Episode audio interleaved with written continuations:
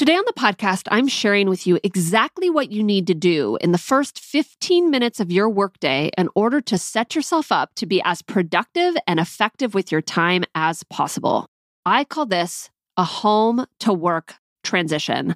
This is the time you set aside to prepare yourself for the work ahead that day so that as soon as you start, you feel focused and present and ready to hit the ground running. There are two parts to a home-to-work transition, and I'm going to break each of them down and give you lots of examples of what you can do in the midst of this time. If you're someone that struggles to get going in the morning, or if you find transitioning of leaving your kid to starting work to be filled with lots of emotions and feelings, this is your podcast. Are you ready? Let's get to it.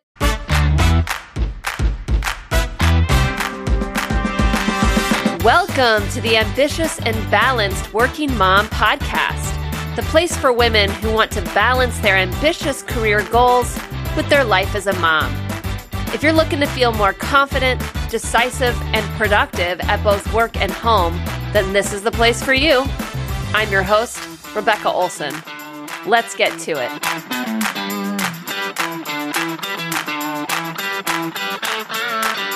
So a client came to me recently and said, I know that you talk a lot about the work to home transition, but what about the home to work transition?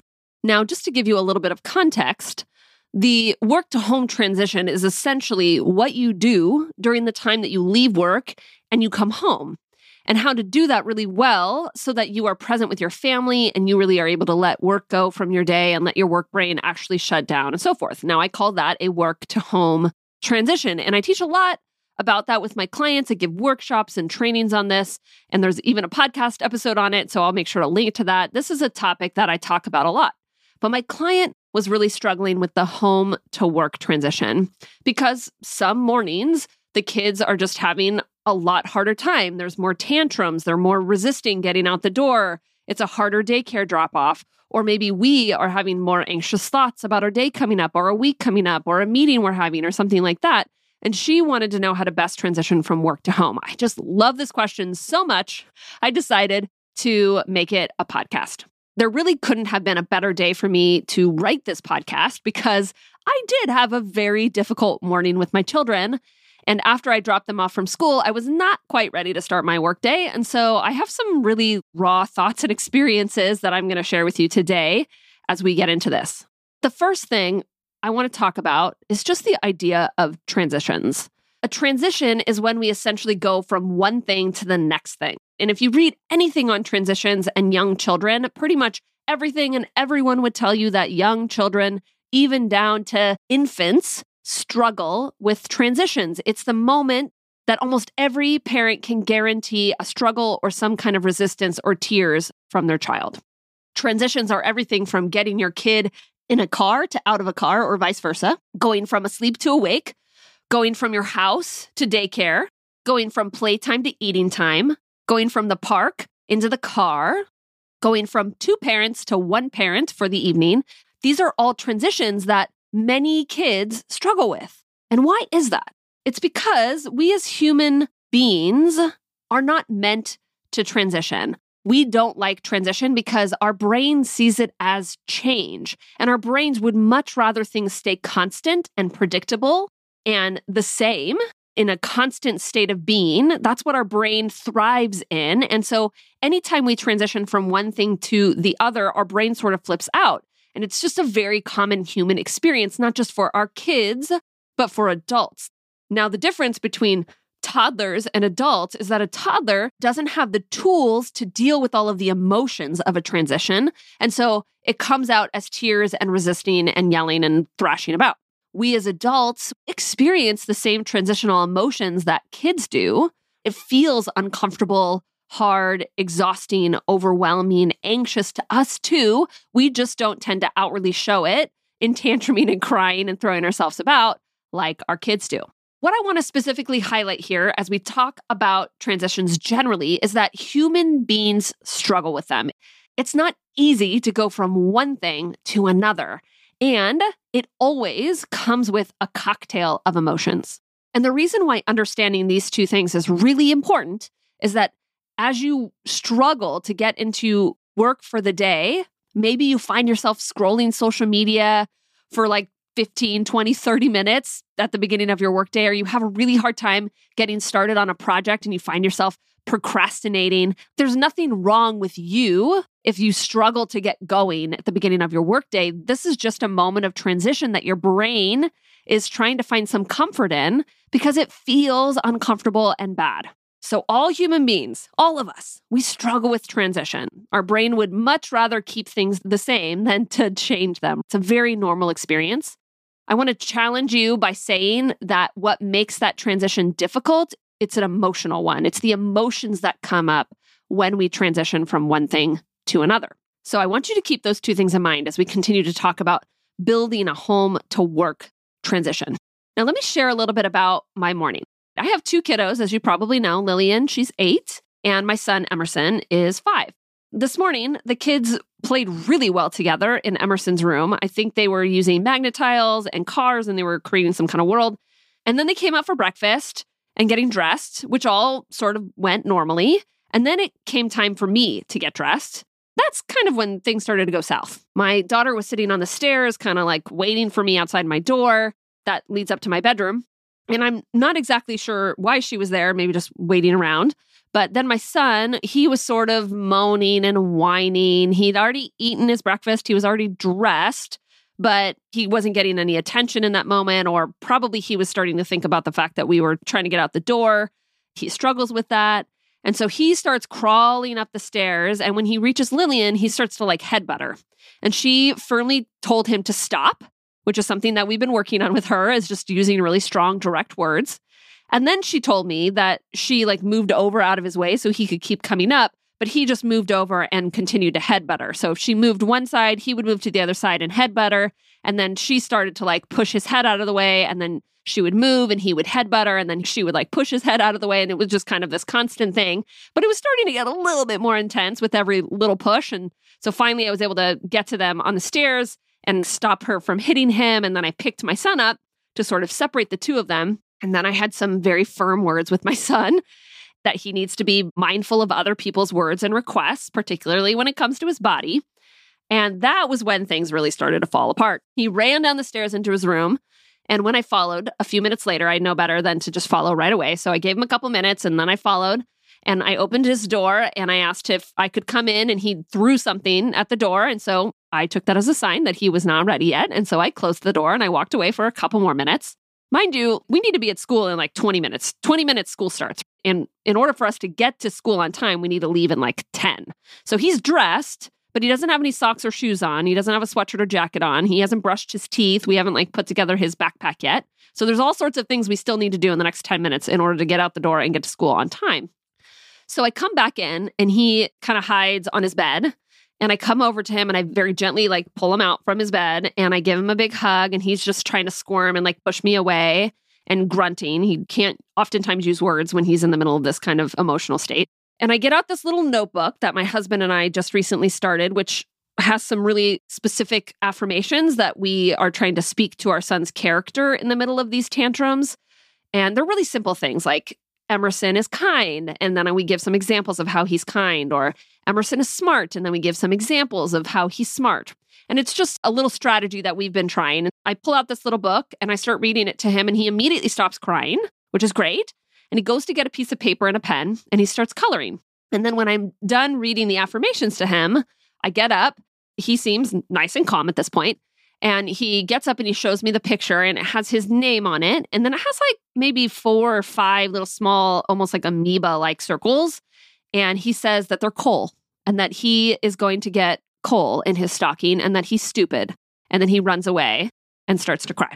He runs up to my room and up the stairs, and I follow him with some socks. He tries to like squeeze behind the dresser to hide from me, and I pull him out and I sit him down, and he's just resisting and sort of yelling at me, and he's throwing himself backwards, which then, because he was throwing himself around, he ends up hitting something with his back, and then his back hurts, and then he really starts to cry, and he cries and he cries and he cries. And then he kind of comes into my lap and I hold him, and he's crying, and I tell him that I love him, and I remind him that he's a very kind boy, and that he's going to be okay. And he tells me that he doesn't want to go to school as he's yelling and crying. And then I ask him if he wants to put on his very special bracelet He and I have matching bracelets, and I told him that whenever he looks at his bracelet today, he could remember me. It might bring him some comfort. You know, I'm like grasping at straws, just trying to find a way to like calm him down, right?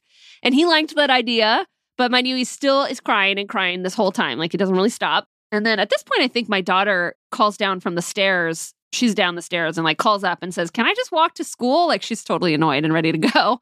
And I'm like, no, just wait for us, because I've never really let her walk to school by herself on her own, even though it's literally half a block down our street. So we come down the stairs, I put on his jacket, I put on his shoes, we grab his backpack, and he's just crying and crying.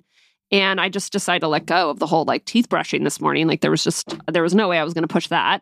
And we get out the door, and he wants to hold my hand, and he's still crying, and he pretty much cries all the way to school. And that was our morning. So on my way home, I'm just swirling with all of these thoughts and emotions from the morning, many of them about my son and how we are working on helping him control some of these emotions and giving him more tools. And my brain is sort of replaying a lot of the experiences of the morning. And I'm also thinking about my daughter, who kind of went very quiet after my son started crying uncontrollably. And it made me wonder if she felt like it was her fault. So then my thoughts started to go on and on about how important it is that we really focus our attention on helping her, equipping her with some thoughts and some tools, and reminding her that these things aren't her fault, and trying to give her some equal attention, because I'm sure right now she thinks that her brother gets a lot more attention. And maybe he does. I'm not really sure, but I'm sure she feels that way. And so when I walked back into my house, the very first thing I saw was this drawing that my son did of getting coal. And those were some really harsh words that he spoke about himself, right? Being stupid. And he says it in a really harsh, mean way. I'm so stupid. It hurts as a mom. It just hurts to hear my son say that. It feels so hard and raw. It feels like some things that we as adults sometimes tell ourselves, but to come from a 5-year-old, it just feels so harsh. And so I see this picture and my heart just kind of falls. And now I need to make myself a quick breakfast and hop on my computer to check my email and ultimately get to writing this podcast, because it's Monday and I write my podcast on a Monday. It's the start of the work week. And so I often have a lot of anxious thoughts about how my work week is going to go. And I can feel this like push and pull between having all of these emotions from my morning and then all of these anxieties about the work week and the desire to just like jump in and ignore everything that just happened so that I could, quote, be productive and just jump in with my time and kind of ignore all of the feelings going on. That was my morning. That was how I was feeling as I got home. And to be honest, you know, as I reflect on it, it was a pretty good morning, right? Until those last 20 minutes. Actually, it had been really good. Both kids had been very compliant, on top of everything they needed to do. I felt mostly good about the way I had handled my son's emotions and the tools that we've been working on. But there was still, of course, all of these like lingering emotions about what just took place and what happened, all of these anxieties about what the workday ahead of us was going to look like. But here's what I know. My time spent working is not going to be very effective or productive if I don't do something with all of the emotions, thoughts, and experiences that I just had with my kids. And that's where the home to work transition comes in. It's a really specific time or a specific process that's set aside for you to work through any of those thoughts and emotions that have come up for you from the morning before you start working. Now, I'll be honest and say that I have some really clear things that I do to help my transition from work to home, regardless of how good or bad my morning is. There are just things that I do that help with that transition every single day. And there are some things that I do that I kind of add to my morning that are really specific when I have a difficult morning like the one I had today. But what I'm 100% sure of is that if I did nothing to deal with all of my thoughts and emotions from my morning, the first 30 minutes to probably an hour of my workday would be completely unproductive and almost wasted. I want you to think about that for yourself. When you are having a really awesome morning and you feel really excited about work that day, maybe the things that you have going on, you're feeling really on top of things. When you get to work, you hit the ground running. You're feeling really efficient with your time. You feel really focused. You don't allow yourself to like scroll on social media. It's a very effective use of your time versus when you have a lot of stuff that just went down before you got to work and you're feeling really emotional and overwhelmed and behind. At least the beginning part of your day, like when you start, is probably not going to be all that effective. You're likely going to scroll your emails or various social media. You're going to go get that second cup of coffee and wander around the office and see how people are doing, like avoiding procrastinating, getting started. You're going to distract yourself. If you work from home, you're like going to distract yourself with doing dishes or doing laundry, something other than the actual work that you need to be doing. There's a really big difference. Can you see it for yourself? When you really enter in and start your workday feeling clear and confident and good and emotionally, at least in a neutral place, versus days that you are feeling really not good and really emotional and down and coming from a really negative emotional place. I don't want you to be dependent on having a really good morning with your kids or them having to behave a certain way or to not cry when you drop them off at daycare or whatever it is. I don't want you to be dependent on things going really well for you to feel really confident and good and productive and effective with your time at work. I want you to be able to get into that right energy and kind of cultivate that productive, effective energy on demand, regardless of how your morning went, so that you could feel present and focused immediately as you start. And that is where the home to work transition is really key. It gives you full control over your productivity and your effectiveness, no matter how your morning goes or how your kids are behaving that day. Okay, so let's dive into the work to home transition. So the first thing you need to know about your home to work transition is that because you're a human being, it's not going to probably flow very easily. You're not going to probably want to sit down and do a transition. Your brain is going to put up a lot of resistance to it because there's a lot of emotions. And so regardless of if there was like a triggering event this morning or not, there is importance in doing a work to home transition to just get your head and your heart in the right emotional space, in the right headspace as you start your day. The second thing I want you to know about the home to work transition is that its purpose is to give you control over your effectiveness at work from the moment you start.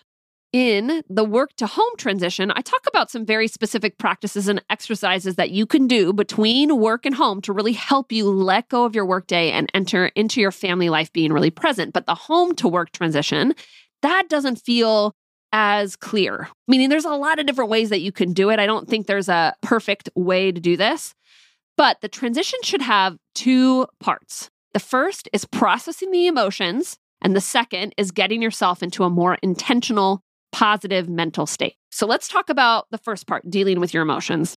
Today, I had a lot of emotions. I was feeling really discouraged about my son. I was feeling really sad for him. I was feeling really uncertain about how to handle things with my daughter. I was feeling a little bit inadequate as a mom and capable of knowing how to help them.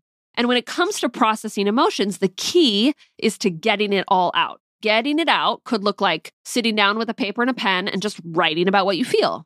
It could look like messaging a friend and telling them everything that happened. It could look like writing a letter to yourself or to someone else. It could look like talking to yourself out loud about what happened. It could look like writing out a conversation between yourself and someone else. Essentially, it's just you narrating what happened and how you feel about it all, right? Purging of those thoughts.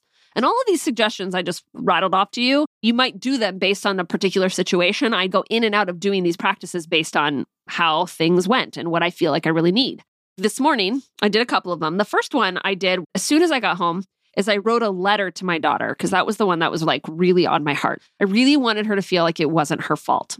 And we sort of have this journal that I call it a feelings journal. And I just sort of introduced it. So we haven't done it a whole lot, but it's a way to basically just communicate feelings because she can have a really hard time expressing what she's feeling, but sometimes she's able to write it. So I kind of bought this very specific journal just between she and I where we could talk about our feelings. So I got out the journal and I wrote her a letter, and I was just expressing how frustrated I would expect that she would be feeling with her brother and how I understand what she might be feeling and just that I love her.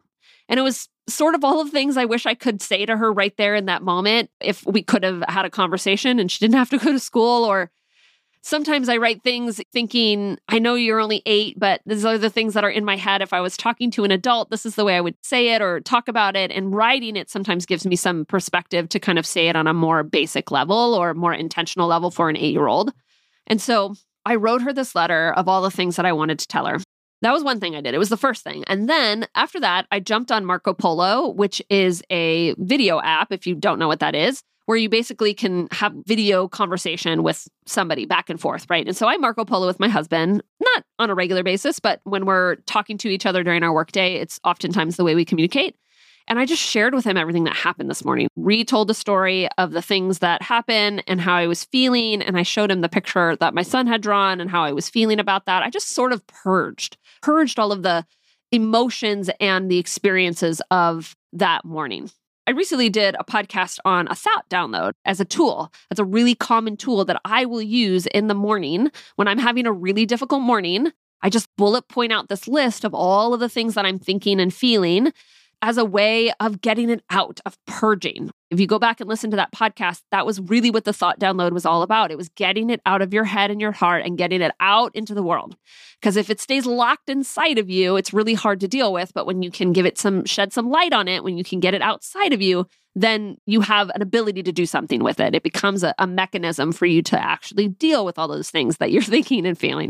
So that's really what we're doing here. No matter how you get it out, it's taking some time to get it all out. And all of these tools is just a way of clearing your brain. Your brain is going to hold on to these things regardless of if you intentionally give them space or not. And I want you to be in control of how these thoughts and feelings surface. And you can only do that when you have an intentional practice of purging of your thoughts, if you have a mechanism of getting them out of your head. Because if you don't do an exercise like this, you're still going to hold on to these experiences in your head and your heart. You're going to just hop onto your computer and you're going to start checking emails and messages or scrolling social media. And you're going to be thinking about and feeling all of these emotions from your morning. You're going to just be doing it simultaneously, which means you're not going to really be present while you're checking your email or doing whatever task that you choose to do first thing in the morning, or while you sit in on that meeting. You're going to be in the meeting while thinking about everything that happened in your morning, right? It's not a very effective use of your time.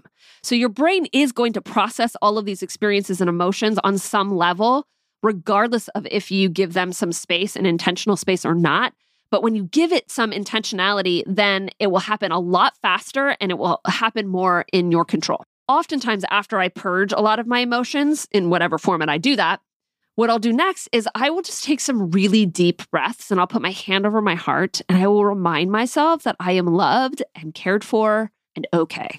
And that's not something I've always done. Maybe over the last year or so, it's something that I've made a more regular practice because it feels sort of like somebody's giving me a really big hug, right? If I were to sit down with a friend and purge of my morning and tell her everything that happened to me this morning and just tell her the whole story, likely it would probably end with maybe a few tears and probably a hug from her or like a hand on my shoulder or something like that. Something that shows that she understands, she empathizes, she loves me. And so when I can kind of create that experience for myself by putting my hand over my heart and closing my eyes and breathing really deeply and just reminding myself of how loved I am. So that's the first thing, processing your emotions. Once you do that, then you're ready to move into a more intentional space. And I've gone in and out of like several different ways, several different intentional practices in my mornings about doing this. But over the last few months, the practice that I have been doing is something I teach a lot of my clients to do. It's a kind of a cultivating new mindset or intentional mindset kind of practice. I call it the daily work. And it's simply 5 questions that focuses on cultivating a single intentional thought about yourself. I have a very specific notebook that I write this in every single workday. Some days my brain feels really unfocused and it takes me like 20 minutes to answer these questions, but other days it takes me like 5. And that's the goal. The goal is focus, but it's not just focus on what you plan to do that day, like your tasks and your goals for the day. It's focus on who you want to be that day. Because when you're feeling really amazing and confident and good about yourself as a human being, you will be more productive and effective with your time.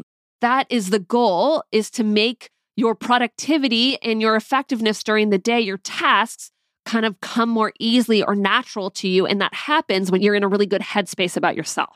So for me, this is a time really focusing on like who I am as a human being and getting myself into a really positive headspace about that. Currently, right now, I'm doing this like 5 question daily practice. I'm not going to go into that, but it's really about cultivating like a single thought about myself every single day. Some past practices that I've used is I've done gratitude lists because that usually leaves me feeling really satisfied and like I'm enough and my life is enough and life is good. That puts me as a human being into a different kind of energy when I'm feeling really satisfied. I do something I call I am lists. That's where I basically just bullet point out with every sentence starting with I am, and then I fill it in with something positive, right? I am smart. I am capable. I am a great mom. I can do hard things. I'm devoted. I'm loved. I try hard. Again, the focus is more on who than what. You can do an intentional journal prompt where every day you answer the same question. Like, how do I know I'm really good at my job? Or maybe another one, if you're struggling more as a mom, might be, how do I know I'm a really great mom? Or it could be like, how do I know I'm really deserving of my role or my position? You just pick a question that your brain sort of like fights a little bit, and then you spend days or weeks or months answering that same question every single day. Again, it's about getting your brain, your mindset into a very intentional space that's going to help you hit the ground running as soon as you start working. So processing your emotions and creating intentional positive thoughts about yourself, both of those things are essential in a home to work transition. Now, there are some things that can make this transition a lot easier, and I want to talk about them, okay? The first is troubleshooting common problem moments in your morning. I remember talking to my client, Kathy, about this on my podcast. I'll link to her interview. It was a little while ago, but you might really want to go back and listen to it because I remember she was describing a lot about her morning routines and some of her struggles with her morning routines, and it was a great interview. But every single morning, I remember she was struggling with getting her kids' shoes on. They were constantly running away, or they were like constantly doing things that they weren't supposed to be doing other than putting their shoes on, or they were throwing themselves on the floor or whatnot. For my kids, sometimes it's like avoiding eating breakfast. Or for me, for a while, it was like feeling like I didn't have enough time to get myself dressed and ready in the morning. These are just like some common spots in your morning where conflict tends to happen. And this is an opportunity for you to actually spend some time to troubleshoot or problem solve for that moment so it becomes less difficult. And I know that seems really simple, and yet it's the most amazing thing to me that if you're struggling with the same thing every single day, it's a good sign that something needs to change. But it amazes me that we as moms rarely think that way. I don't think that way all the time. If we're constantly struggling to get our kid's shoe on, the most common thought is, well, you know, he's a toddler. He's going to struggle with this, or this is just the way it's going to be, or this is just really hard. Like, we just kind of seem to settle for these problem moments rather than thinking, I wonder what I could do to make this go a bit smoother. Now, of course, I don't have all the answers for you on how to problem solve for you and your child and your routines.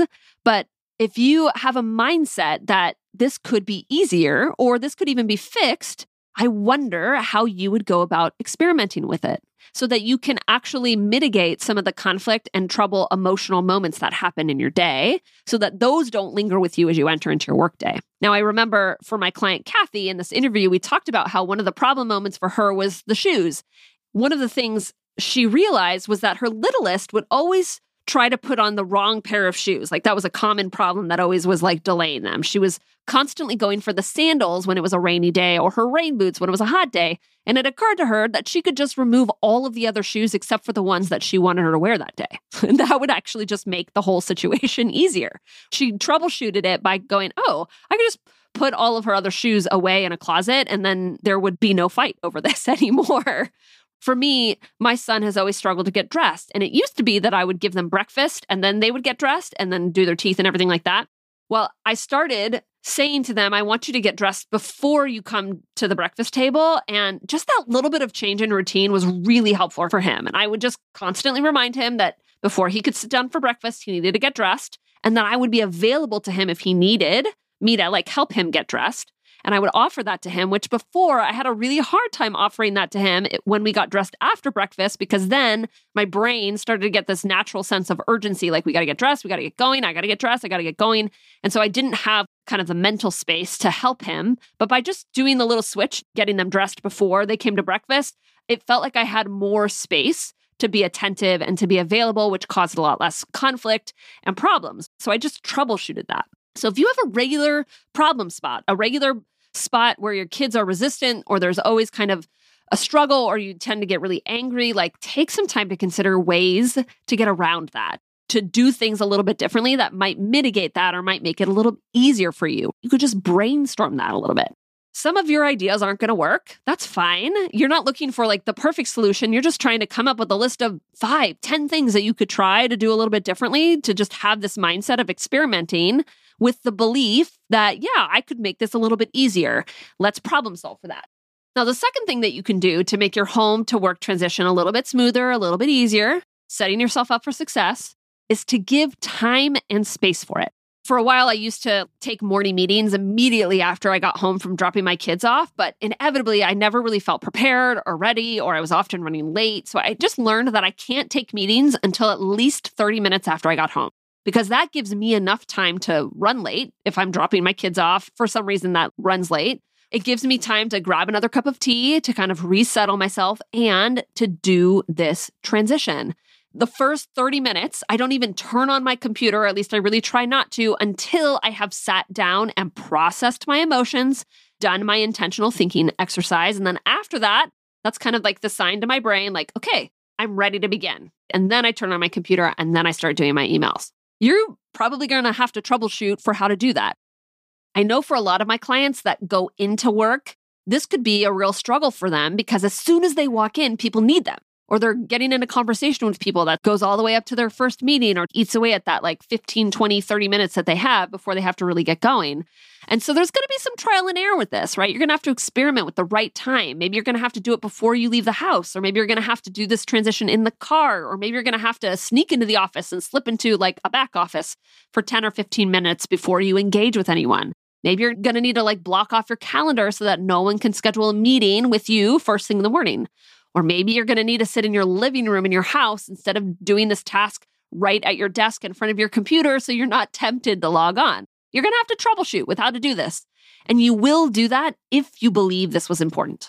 If you believe this was the most important thing you can do to set yourself up for success during your workday, if you believed it was more important than even getting one more thing done, or being responsive to your emails, or being attentive to your clients, if you believe this is the most important thing you can do with your time, you will figure out how to make it happen. And so that's what I want to leave you with today. I want you to answer these questions. Why is this intentional home to work transition practice the most important 15 minutes you could ever give yourself in your workday? Why should you prioritize it? What do you gain from prioritizing it? What do you lose when you don't prioritize it? I want you to literally like stop the episode right now, write these questions down and answer them. Or if you can't answer them right now, decide to write them down and answer them the very first thing tomorrow morning. As always, if you are looking to be more productive at work and feel more successful in your career while feeling like your family is the number one priority in your life, I can help. This is the exact work that we do in coaching together over the course of 6 months together. And I would love to talk to you further about what that looks like. Don't forget, you could take me up on a free coaching call. That's where the process starts. I call this a breakthrough call. And you can schedule yours at www.RebeccaOlsonCoaching.com/book for us to find a time to connect. I will, of course, put that URL in the show notes as well, along with all the other things that I said I was going to link to. Working moms, I hope you are having an amazing holiday week and season. Let's get to it. Thanks for listening to this week's episode.